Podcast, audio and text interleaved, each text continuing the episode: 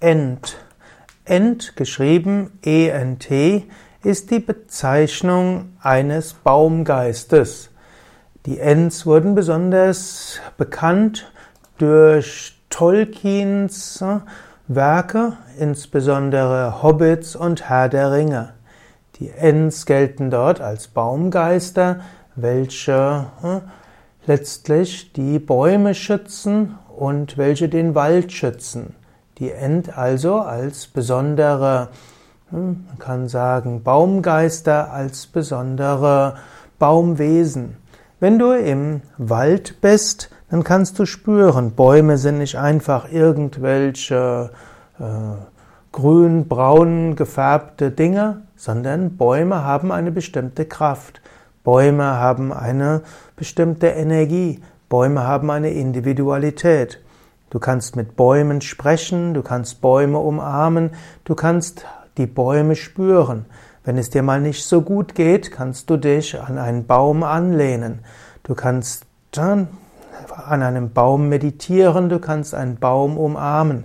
Eine weitere Technik wäre, schaue dir einen Baum an und spüre den Baum vom Herzchakra oder vom Stirnchakra her.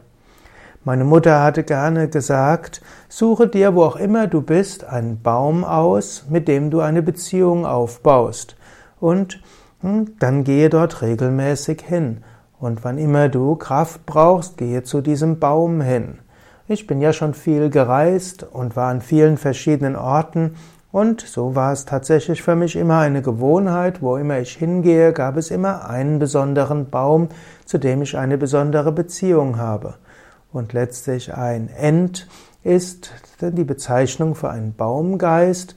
Ja, manchmal wird gesagt, die Ents wären Baumgeister selbst, die keine Bäume sind, aber dann in Tolkiens Werk sind die Ents bestimmte Bäume, die plötzlich laufen können und vieles machen können.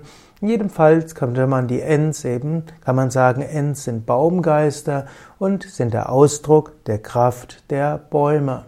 Und vielleicht willst du dieses Video und oder diesen Text, diesen Audiotext zum Anlass nehmen, beim nächsten Mal, wenn du mit einem Baum in Beziehung bist, dass, oder wenn du einen Baum siehst, dass du dich öffnest für die Kraft des Baumes und dass du den Baum mit besonderer Ehrerbietung und Respekt behandelst.